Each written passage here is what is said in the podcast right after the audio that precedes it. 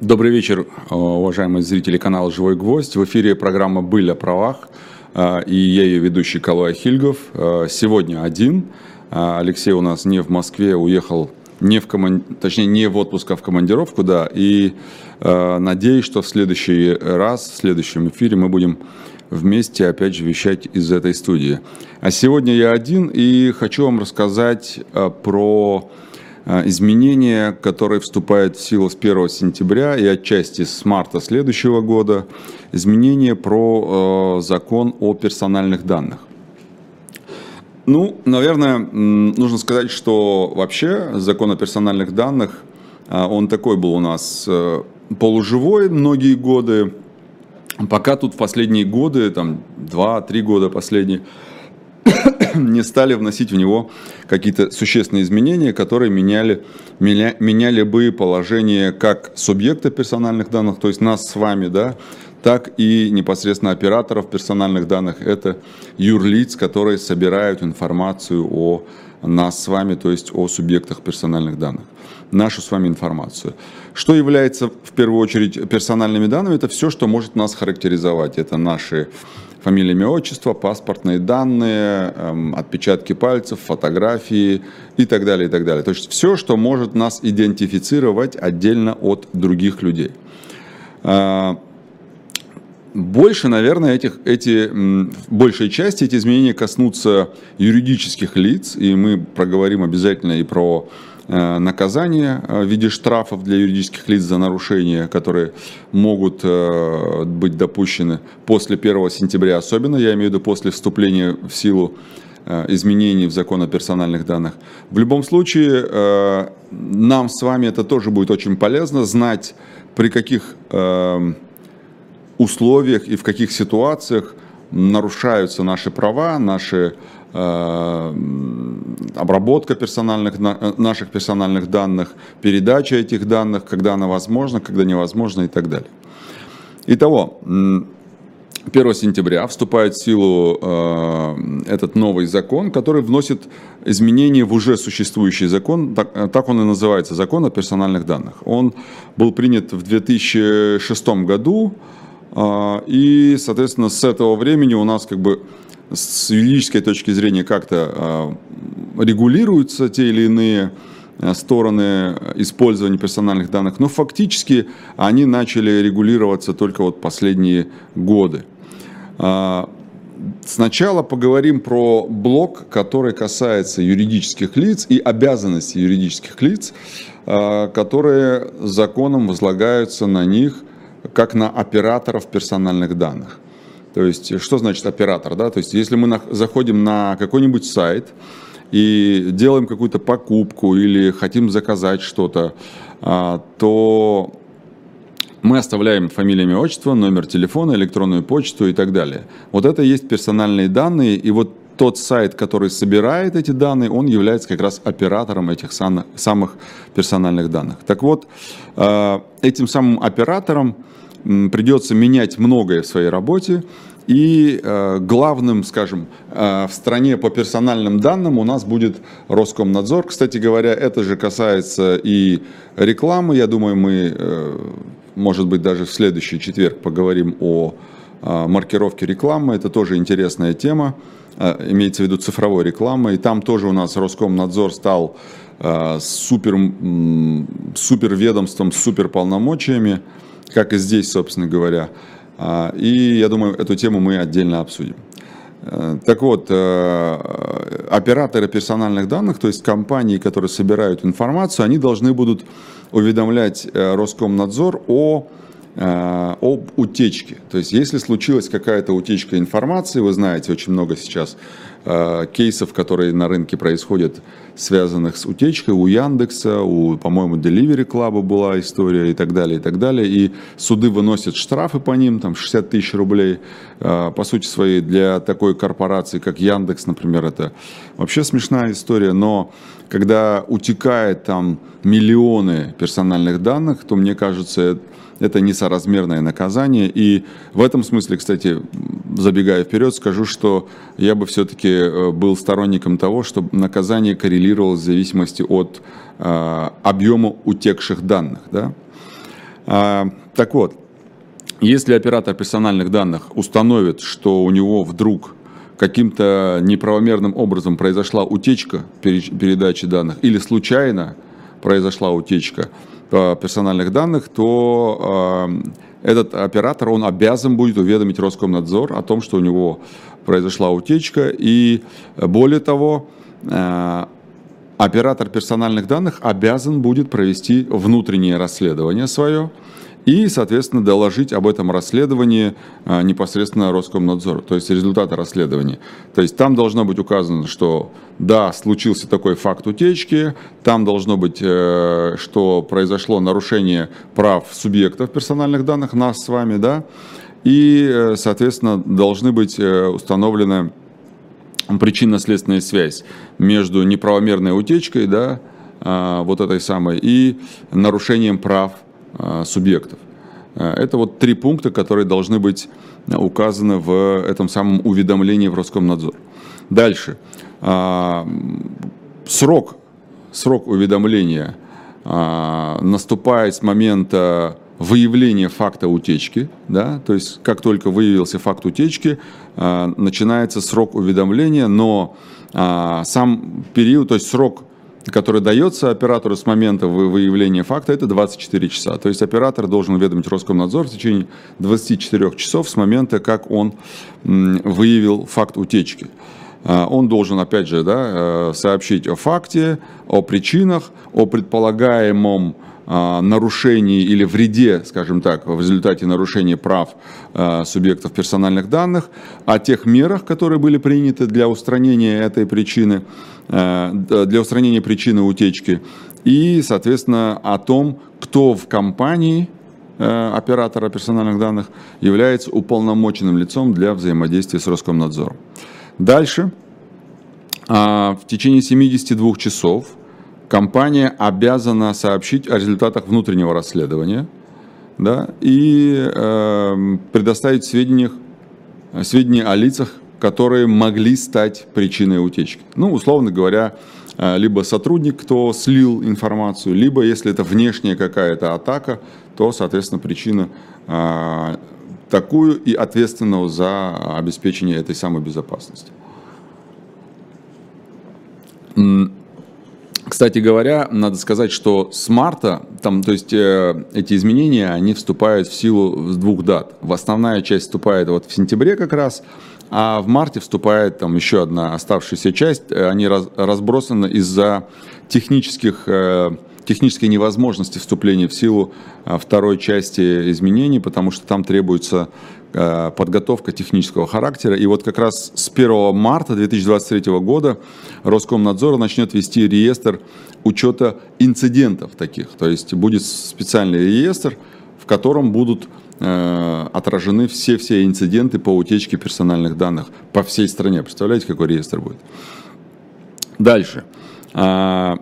Очень интересный момент, опять же, для юридических лиц, а, которые занимаются сбором персональных данных, это то, что они обязаны будут передавать сведения о компьютерных инцидентах в госсистему. Я, честно вам скажу, я не знал о наличии такой госсистемы, но она называется следующим образом. Государственная система обнаружения, предупреждения и ликвидации последствий компьютерных атак на информационные ресурсы Российской Федерации. Мне что-то память говорит о том, что я где-то это читал об этом, но вспомнить конкретно не могу, но называется она Госсопка. А, вот прям цитирую как есть. Госсопка. То есть государственная система обнаружения, предупреждения, ликвидации последствий компьютерных атак. Очень смешно, э, если бы не было так грустно. Так вот, а компании обязаны будут, а, э, я имею в виду операторы персональных данных, обязаны будут обеспечить взаимодействие с госсопкой, да, и, соответственно, предоставлять информацию о компьютерных инцидентах в эту самую госсопку. Но интересный момент, что в законе говорится о том, что случайная передача персональных данных не попадает под требования передачи информации в госсопку.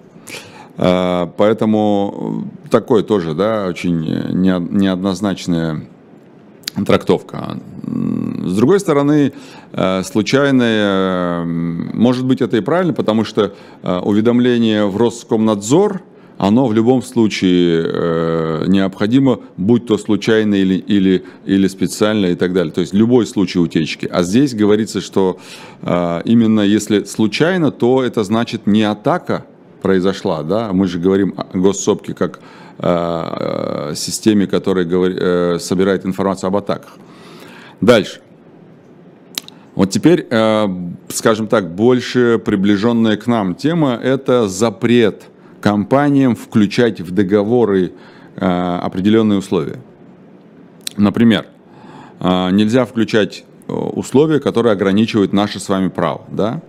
Например, когда операторы, компании пытаются обусловить реализацию на доступ к своим персональным данным требованием предварительно зарегистрироваться в каких-то информационных системах да?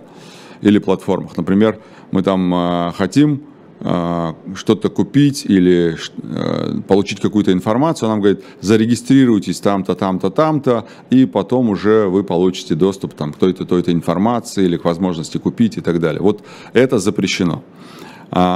Дальше запрещено э, ограничивать, э, точнее включать, э, включать э, такие положения, которые устанавливают случаи обработки персональных данных несовершеннолетних.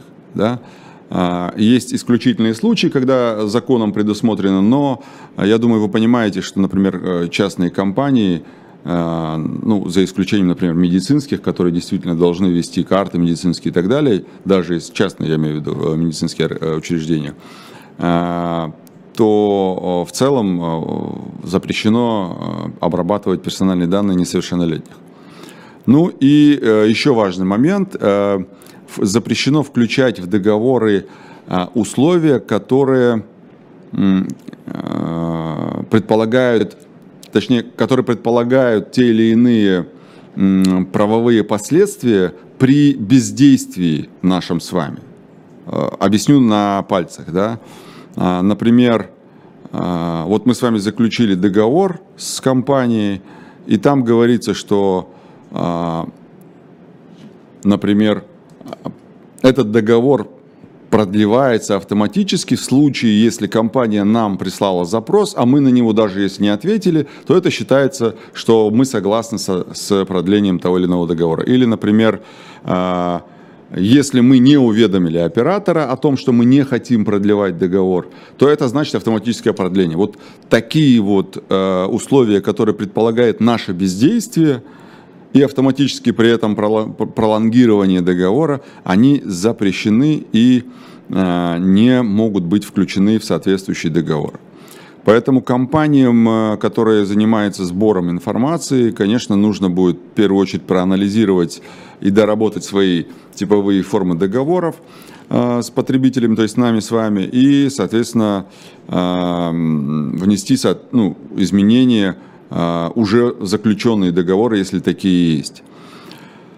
Дальше. Кстати говоря, а, вот здесь важный момент относительно э, непосредственно самого, у каждой организации, которая занимается сбором персональных данных, у них есть положение об обработке персональных данных. И вот это положение, оно должно быть опубликовано не где-то там на сайте в разделе «Иные документы», да, оно должно быть э, э, фактически на каждой странице, которой заходит человек. Да? То есть я имею в виду на каждой странице, где предполагается сбор информации. Условно говоря, есть анкета, фамилия, имя, отчество, номер телефона или электронная почта, адрес, неважно, все что угодно, индекс. Вот на каждой странице, где есть вот такая анкета, где предполагается сбор информации, там должны быть как раз э, ссылки на положение об обработке персональных данных. Дальше. Теперь, э, скажем так, немножко более сложная конструкция, но постараюсь все-таки объяснить на пальцах, э, чтобы было понятно.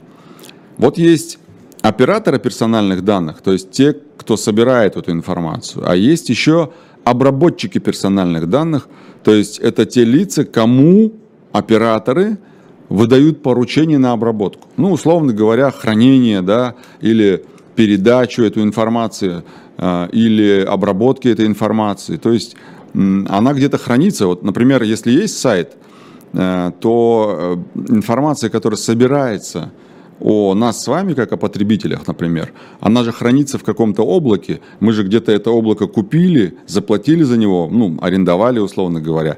Так вот, э, обработчики персональных данных – это вот те, кто нам предоставляют такую возможность э, получать эти данные и складывать их туда – и вот эти вот обработчики персональных данных, они тоже сейчас включаются в процесс э, изменения законодательства, точнее, в измененное законодательство, да, и э, меняются требования к содержанию договора между э, оператором, да, и э, обработчиком этих самых персональных данных.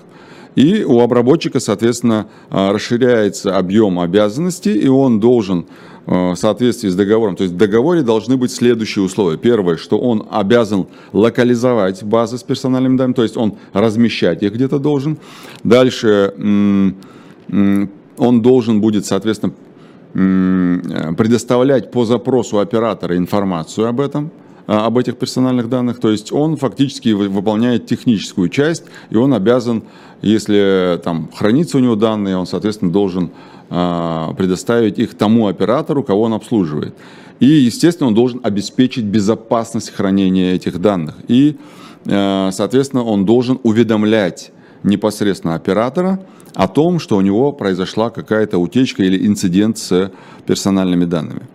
А, если, например, оператор поручил эту обработку не российскому лицу, а иностранному, особенно когда мы речь ведем о недружественных государствах, как мы знаем этот новый термин, то ответственность перед субъектом, то есть перед нами с вами за утечку несет не только оператор, то есть сайт, который собирает информацию, но и вот это самое э, иностранное лицо, оператор-обработчик.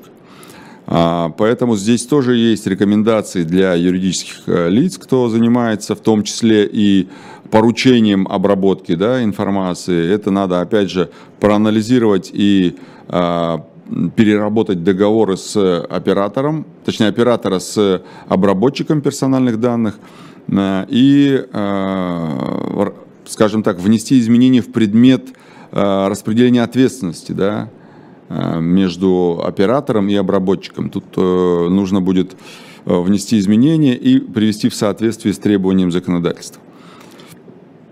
Теперь по срокам ответа на запрос. Раньше срок ответа на запрос,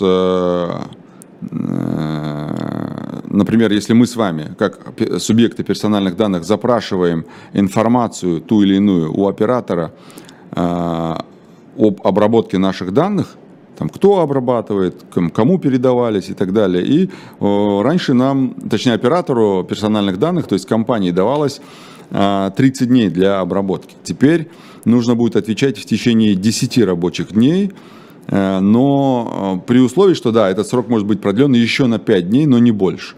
Да, например, если оператор, то есть компания нам или направила обработчику какой-то там запрос, который требует большего времени для ответа.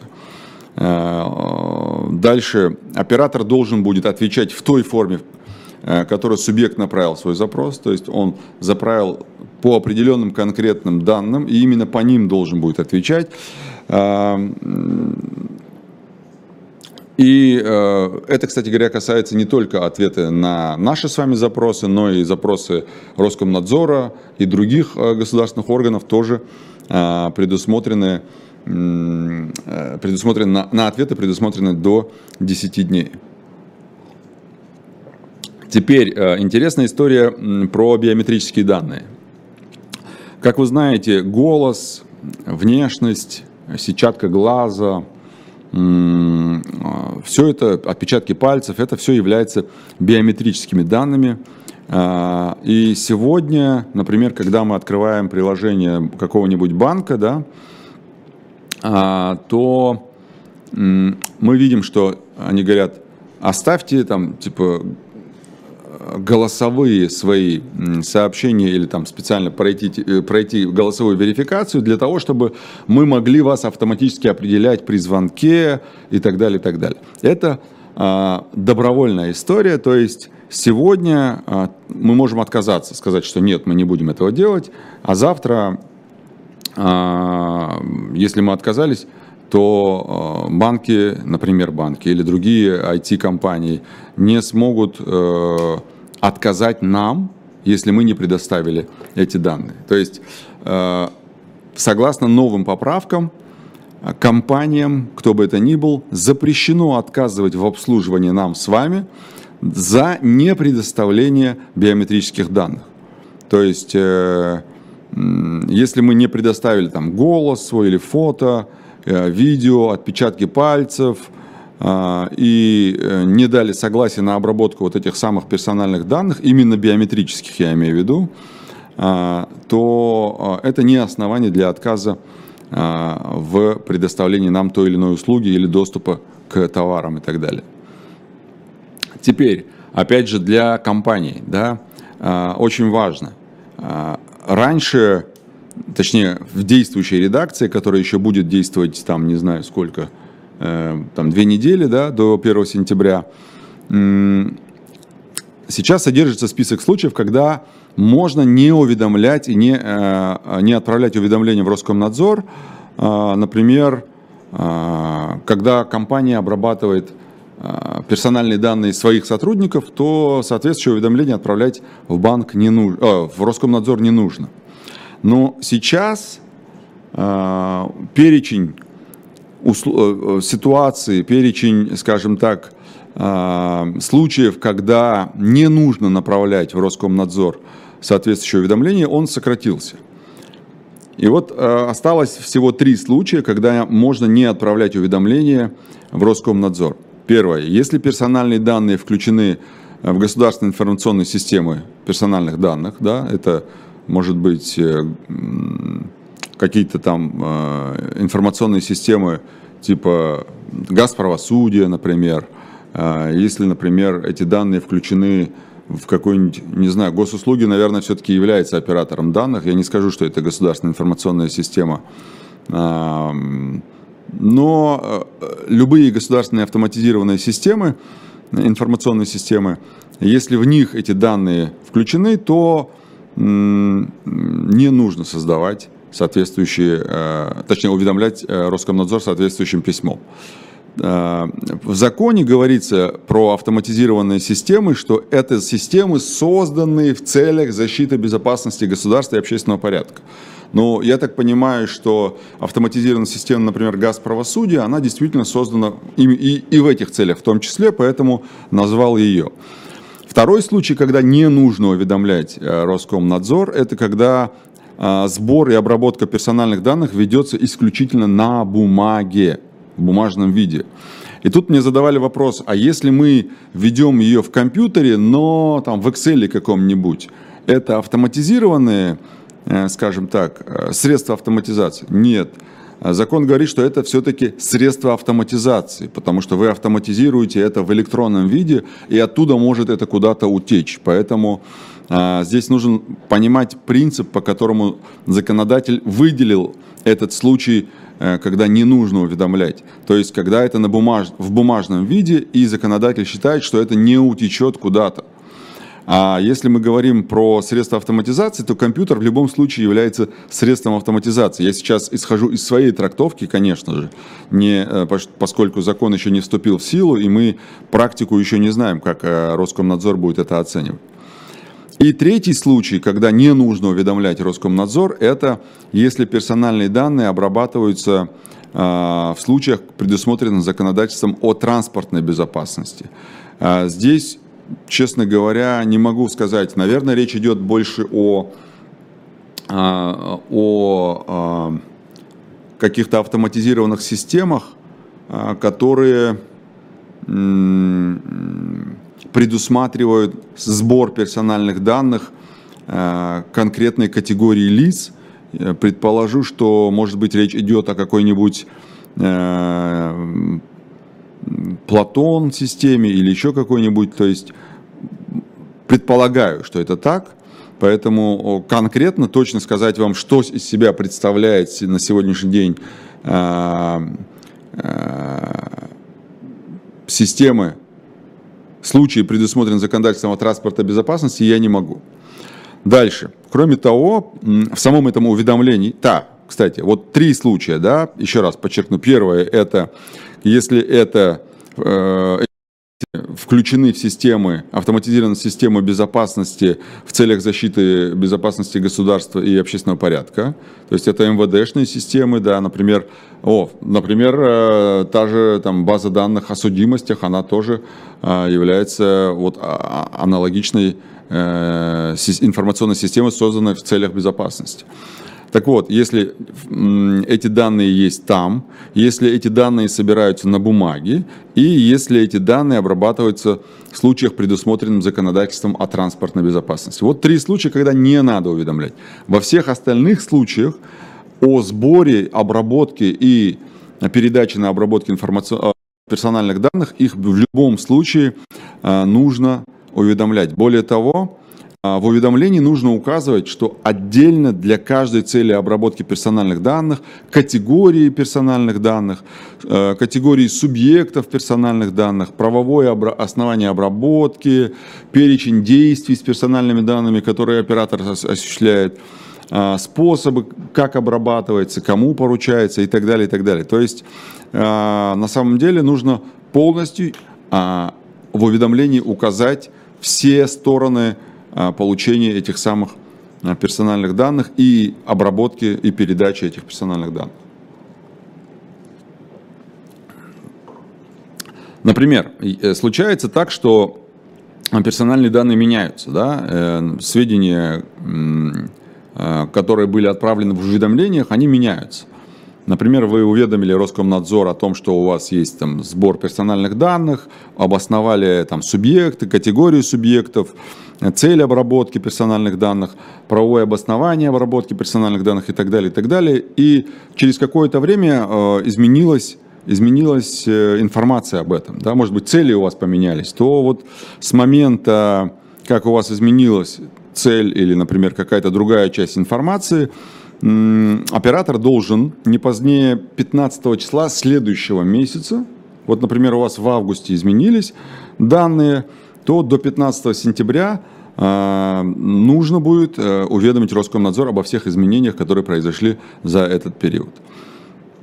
А, поэтому здесь нужно будет э, для себя на заметку тоже взять, что уведомлять Роскомнадзор нужно значит, эту процедуру само уведомление, там, по-моему, образцы уведомлений есть на сайте Роскомнадзора, там можно будет взять но в любом случае нужно будет а, знать, понимать а, процедуру заново и, соответственно, менять нормативную документацию, я имею в виду внутреннюю документацию, да, локальную, и, соответственно, не упускать сроки уведомления Роскомнадзора о тех или иных изменениях, например, если они у вас появились.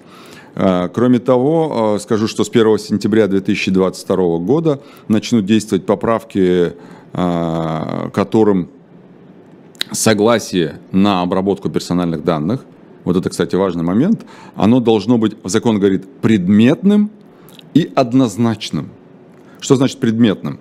То есть э, вы должны понимать, для чего вы оставляете персональные данные. Например, вы там, не знаю, покупаете в интернет-магазине одежду, вас просит телефон и имейл. И там написано, что имейл для вас, э, там, для того, чтобы вам отправить, там, не знаю, чек электронный, а телефон для связи, там, не знаю, кого-то там из курьеров, да. Э, соответственно, это предметность, а однозначным это вы четко понимаете, что вы даете и кому вы даете, и там, э, я имею в виду, кому, какому оператору, то есть какой компании вы даете эти самые данные. Теперь, э, что касается того, что изменится с 1 марта. Эта часть больше коснется передачи данных за границу потому что э, наше государство в лице Роскомнадзора очень беспокоится о том, кому будут передаваться персональные данные э, на, например, обработку. Э, например, наши юрлица, компании-операторы будут собирать информацию, но передавать, например, на обработку за границей, к примеру. Э, так вот, появляются новые требования при передаче этих самых персональных данных за границу. Операторы, которые раньше осуществляли вот эту самую за границу, трансграничную передачу персональных данных, они обязаны направить Роскомнадзор уведомление о намерении осуществить саму эту трансграничную передачу персональных данных. То есть а, в Роскомнадзор надо будет отправлять не только уведомление о том, что вы намерены обрабатывать, да, как это для всех лиц и, и, и существует с 1 сентября, что вы намерены обрабатывать, начать обрабатывать персональные данные, но и отдельное уведомление нужно будет о том, что э, вы намерены осуществлять трансграничную передачу этих самых персональных данных. При этом э, здесь важный момент есть, что Роскомнадзор э, может принять решение, о запрете передачи данных э, вот этим самому э, иностранному лицу. И такое решение принимается в течение 10 дней. То есть вы уведомили Роскомнадзор о том, что вы планируете передать э, персональные данные за границу какому-то другому лицу заграничному, и иностранному точнее. И если Роскомнадзор в течение 10 дней вам не прислал запрет, то тогда по истечении, только по истечению этих 10 дней вы можете начать, а, соответственно, передачу этих самых данных. Но если вам Роскомнадзор а, запретил, то в таком случае оператор должен обеспечить уничтожение полученных иностранным лицом персональных данных. И здесь я скажу, что, конечно же, конечно же, а, компаниям нужно включить в локальные документы свои положение о порядке получения, документирования а, оператором а, органов иностранного государства, а, иностранных физ и юридических лиц, которым как раз планируется эта самая трансграничная передача. Там на самом деле э, довольно большой объем работы необходимо проделать с локальной документацией, но я имею в виду включить там положение о проведении оценки соблюдения там э, законодательства, э, проанализировать э, и скорректировать существующую практику трансграничной передачи, там, анализ оставшихся там, самых получателей персональных данных, запрос законодательства тех а, скажем так, тех юрлиц, кому передаются эти персональные данные, и вот запрос законодательства той страны, в котором находится это самое юрлицо, для того, чтобы понять, насколько обеспечиваются они, эти персональные данные, насколько это соответствует нашим требованиям и так далее, и так далее. То есть а, целая, на самом деле, история, да. А, что касается правил трансграничной передачи, то здесь есть отдельная, скажем так, пункт по этому поводу. Если персональные данные а, передаются в страну, которая, по нашему мнению, обеспечивает адекватную защиту, я имею в виду по нашему, в смысле, по мнению нашего Роскомнадзора в том числе, обеспечивает адекватную защиту прав а, субъектов персональных данных, то компания, оператор, который передает эти самые персональные данные, он обязан получить от иностранного лица о принимаемых им мерах безопасности. А, есть такая а, конвенция Совета Европы о защите физических лиц при автоматизированной обработке персональных данных. Так она и называется. В эту конвенцию входят как раз, а, в том числе европейские страны входят, но туда, например, не входит США, туда не входит Китай. И вот те страны, которые входят в эту конвенцию, а Россия туда входит, соответственно, они считаются, скажем так, а, стран, стран, странами, которые обеспечивают адекватную защиту прав субъектов персональных данных. То есть, а, если, а, скажем так, эти данные передаются в, стран, в одну из стран, которая ратифицировала эту конвенцию, то в этом случае достаточно отправить уведомление в Роскомнадзор о том, что компания намерена осуществить трансграничную передачу в эти страны. А, например, если персональные данные передаются в страну, которая не поддерживает адекватную защиту субъектов, а, защиту прав субъектов персональных данных, а, вот как я сказал, Китай, например, туда не входит, то нужно получить информацию о правовом регулировании персональных данных в этой стране. Вот, например, в Китае мы говорим, что Китай не входит в эти страны, которые э, ратифицировали эту Европейскую конвенцию. Соответственно, а, мы должны запросить а, фактически э, текст закона, да, который регулирует персональные данные в Китае. А мы знаем, например, что в Китае это очень э, совсем другое видение обработки персональных данных, поскольку у них там все э, цифровизировано, и люди находятся фактически в, цифровом, э, в цифровых заложниках, рабства не скажу, э, у государства.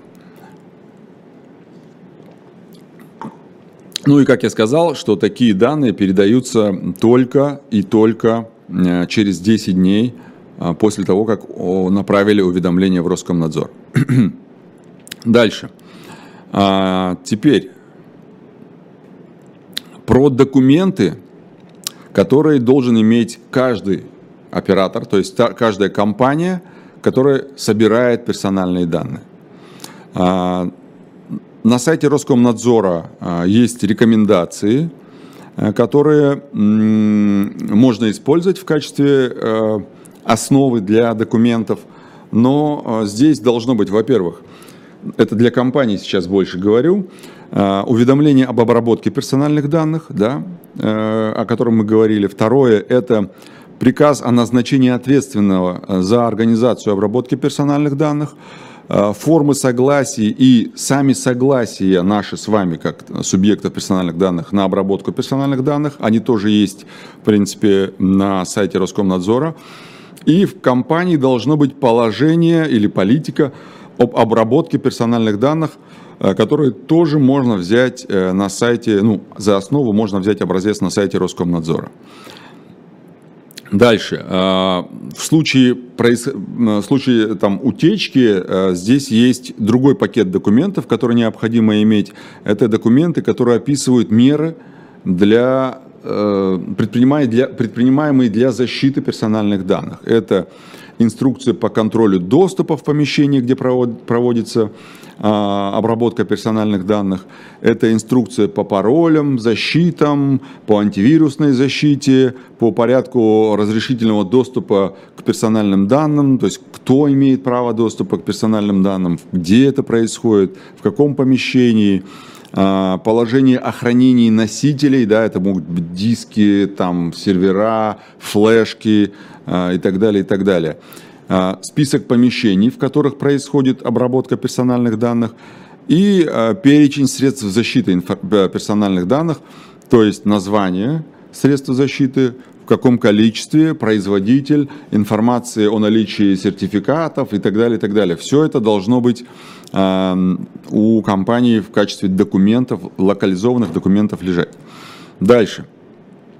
Также должно быть положение об обработке входящих запросов и исходящей документации. А, например, а, если там поступают запросы, то должно быть соответствующее положение, которое, в котором прописано, как эти запросы получать, какой срок на ответ. Ну, мы же сказали, что это 10 дней, но не больше, там, максимум 15. А, вот это положение можно включить в политику об обработке персональных данных. Дальше. Документ, который устанавливает требования к ведению журналов. Например, если мы говорим про э, однократные пропуски, да, пропуска, так правильно, да, про, про однократные пропуска, а, мы говорим, например, какие-то журналы бумажные там на входе в КПП стоят. Это все тоже персональные данные наши с вами. И э, устанавливаются новые документы, которые, э, э, в которых должны быть форматы этих самых журналов, реестровых книг э, и так далее, и так далее. Дальше. Документ о классификации информационных систем. Например, 1С у нас является информационная система, да? А сайт, на котором есть обратная связь с клиентом, тоже попадает под э, эту классификацию а, и так далее, и так далее. То есть довольно большое количество документов, а, которые необходимо учитывать, там, положение об обработке персональных данных, обязательства работников о неразглашении персональных данных, там есть даже такой документ, называется «Модели угроз», то есть в нем прописываются как именно надо защищать те или иные данные и какие именно могут быть угрозы. Э, ну и так далее, и так далее. Все это на самом деле можно найти на сайте Роскомнадзора, если внимательно поискать. Э, поэтому э, обязательно обратите внимание, особенно компании, их очень много в нашей стране. По-моему, у нас тоже где-то есть аналогичная история, но вот, кстати говоря, интересно, а мы же собираем персональные данные клиентов, данных клиент, данные клиентов, да, и тоже, получается, мы являемся операторами персональных данных, я имею в виду адвокатские образования, и тоже должны будем направлять соответствующие уведомления в Роскомнадзор. Интересно. Потому что у нас могут быть сотни клиентов, да, а, которые с нами сотрудничают, чьи данные мы храним, а, в том числе и в электронном виде. Поэтому, да, интересно. Теперь, буквально на практике, понимая, что количество вопросов, наверное, будет много, разберем несколько случаев. Э, например, компания получает личные данные своих сотрудников и не передает их третьим лицам. В этом случае нужно уведомлять или не нужно? Да, до 1 сентября не нужно, но после этой даты нужно, потому что а, да, вы их храните, но у компании же есть все-таки зарплатный проект, да, вы же передаете данные банку, поэтому уведомлять в любом случае а, надо. Например, в компании есть добровольное медицинское страхование, вы передаете данные страховой компании, уведомлять надо и так далее, и так далее. Поэтому нужно будет обязательно сделать. Еще вопрос. Если компания собирает на проходной личные данные посетителей или работников – в данном случае э, до 1 сентября не нужно уведомлять, э, но в любом случае к этой дате придется уведомлять Роскомнадзор о таких данных, эм, даже если они не передаются третьим лицам, то если, да, нет, скажем так, если они не передаются третьим лицам, то и, например, у работника, ну, допустим, да, вот есть какой-нибудь там, не знаю, бизнес-центр или территория, куда нужно проходить только по, по пропускам. Соответственно, а, если данные не передаются другим лицам, а, а пропуск, например, у работника многократный, то такие данные сообщать не нужно. До 1 сентября точно не нужно. А после, после этой даты все равно придется уведомлять а, Потому что, ну, даже если, например, вот а, у нас в бизнес-центре, да, у нас есть пропуск, мы заходим, а, кладем, прикладываем пропуск, проходим. Наши данные, они есть у а, бизнес-центра, но в любом случае они потом могут быть переданы ЧОПу, который осуществляет э, пропускной режим, да, в любом случае, даже, даже при э, непередаче, все равно нужно будет уведомлять Роскомнадзор об этом об этом факте сбора информации. Дальше, если компания собирает фото клиентов, например, тот же фотограф, да, фото это что у нас? Мы, как сказали, это уже биометрические данные, э, поэтому, э, ну, фотограф я, наверное, неправильный пример привел, поскольку он не собирает персональные данные, он их может удалять. Но, например, если на пропуск мы делаем фотографию, то, конечно, в этом случае обязательно уведомление Роскомнадзора, поскольку это является биометрические персональные данные. А, например, если для заказа там, одежды, еды нужно указывать фамилию, имя, отчество, адрес электронной почты, адрес для доставки, а, если эти знаете как, здесь э, очень тонкий момент. Если эти данные нужны будут для непосредственно исполнения договора по поставке, да, там, привезти еду и так далее, и они не передаются третьим лицам, то как бы сейчас, на данный момент, уведомлять Роскомнадзор не нужно. Но вот когда компания, например, ну не бывает доставки без курьера, ну хоть, хоть тресни такого не бывает. Поэтому так или иначе эти данные будут передаваться третьим лицам, а значит нужно уведомлять Роскомнадзор, даже если, а, даже если компания декларирует, что она третьим лицам их не передает. Например, с формы обратной связи на сайте. Да, там нужно указать фамилию, имя, отчество, телефон или только телефон. А, сейчас, на данном этапе, мы знаем, что не нужно уведомлять Роскомнадзор, а, если данные не передаются третьим лицам. Но если сведения передаются для э, там, целей маркетинга, рекламы, а, там, каких-то других целей, неважно, любых целей, то в любом случае после 1 сентября нужно будет уведомлять Роскомнадзор о том, что происходит сбор персональных данных. А, кстати говоря, мне задали вопрос перед началом а, эфира, э, а если просто телефонный номер остался, да, то есть не, ну, без фамилии, имя, отчества, просто телефонный номер, то в данном случае телефонный номер не является а, характеризующим субъекта данными, поэтому в данном случае не нужно. Вопрос другой, а если имя и телефон, это уже э, характеризует, и уже по этому факту можно установить соответственно, а, характеризующие данные а, субъекта персональных данных. А, Еще, кстати говоря, распространенный э, случай, это когда компания собирает кукис, да, кукис, так называемые данные, то да, в этом случае тоже необходимо уведомление в Роскомнадзор. Теперь про штрафы. У нас немного времени осталось, очень почему-то быстро летит, когда ты один особенно сидишь в эфире. Про штрафы. Если мы говорим про нарушения, то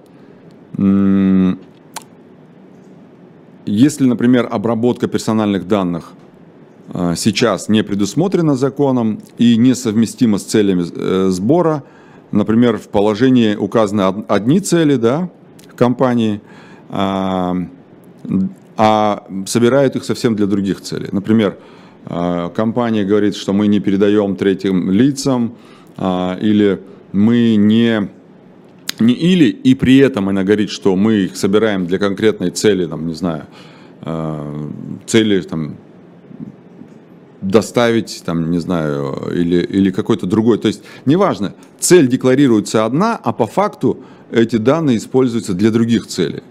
Да? Вот в этом случае для юрлиц штраф до 100 тысяч рублей.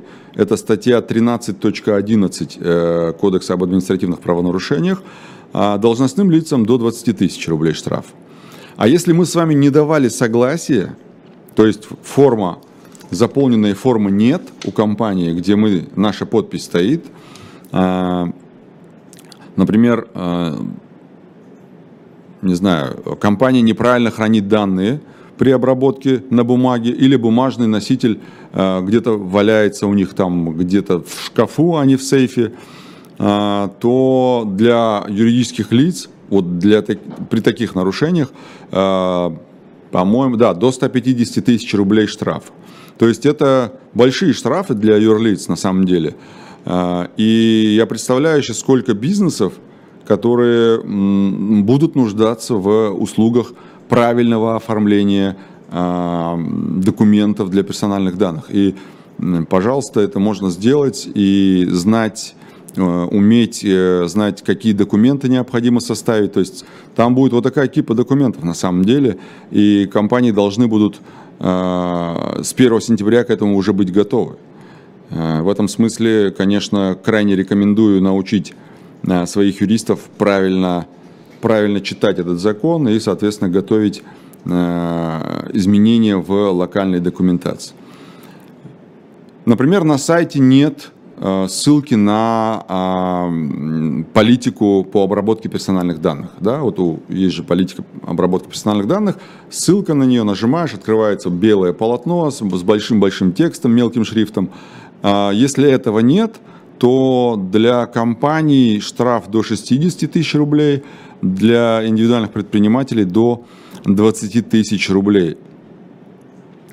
А, много, на самом деле, Кодексе об административных правонарушениях есть э, э, санкционных статей, да, основная часть, точнее не, статей, а пунктов статьи, э, вот этой самой 13.11, например, если оператор обрабатывает персональные данные с использованием баз данных, которые находятся не в России, там вообще, я вам скажу, для юрлиц до 6 миллионов рублей штрафа. Это огромный штраф для компаний, особенно если это компания, которая занимается э, ну, там, не знаю, малым, средним бизнесом, даже не средним, но малым микробизнесом, для них это огромный штраф. Да и для среднего бизнеса это тоже уже огромные штрафы. А если вы, ну, компания, я имею в виду, не своевременно предоставила в Роскомнадзор сведения или не в полном объеме их предоставили, то там штрафы небольшие, но тем не менее сам факт нарушения, он Э, фиксируется в Кодексе об административных правонарушениях, статья 19.7, э, там до 5000 рублей, для должностных лиц это 500 э, рублей. Теперь, многие считают, что иногда выгоднее заплатить штраф, чем тратить деньги на оформление всего комплекта документов, и типа Роскомнадзор редко штрафует. Да, в 2022 году действительно в связи с известными событиями Роскомнадзор не проводил проверки, и, как, кстати говоря, как и многие другие государственные органы. На самом деле надо понимать, что одной жалобы достаточно, одной жалобы клиента, чьи персональные данные вы обрабатываете в Роскомнадзор, достаточно для того, чтобы инициировать проверку, а потом уже штрафы будут считать за каждое нарушение. И, и 6 миллионов тоже может быть туда же. То есть э, я вам не зря цитировал эти санкции. Э, минимальная санкция это там 20-30 тысяч рублей, а максимальная э, это 6, 6 миллионов. То есть вот в этом разбеге ну, средний штраф будет там 150-200 тысяч рублей за одно нарушение. А если, например, к вам Роскомнадзор по жалобе пришел проверять, э, как вы ведете документацию по хранению и содержанию а, информации о персональных данных, то э, Роскомнадзор будет фиксировать каждое нарушение, а каждое нарушение это будет э, очень дорогим, скажем так, удовольствием для вас. Это ладно, не уведомили Роскомнадзор вовремя или не все данные предоставили, там 5000 рублей. Но если вы не предоставили данные или не все данные предоставили, и на этом основании Роскомнадзор будет проверять всю глубину вашей документации, а я вам перечислил, какие э, экзотические документы должны быть в, э, во всех этих э, документах, то нужно понимать, какие могут быть штрафы, да, и, и какого рода, какого рода, скажем так, убытки компания понесет только потому, что не подготовила своих юристов а, или своих специалистов к тому, что, а, чтобы быть готовым к изменениям законодательства. А, с одной стороны, скажу так, резюмируя, да, с одной стороны, мне кажется, что действительно должны быть какие-то регуляторы, регулирующие, точнее, законы, которые бы нас с вами защищали от утечки, да, персональных данных и так далее. Но, а, например, если бы штраф был 6 миллионов за утечку, а, мне кажется, да, это было бы справедливо, по крайней мере, там, за утечку сотен тысяч данных людей, да, данных, точнее, о сотнях тысячах людей, тогда да. Но когда, например, утекает там, несколько миллионов данных, несколько миллионов Э, точнее данных на несколько миллионов человек, мне кажется, 60 тысяч штраф – это несоразмерный штраф.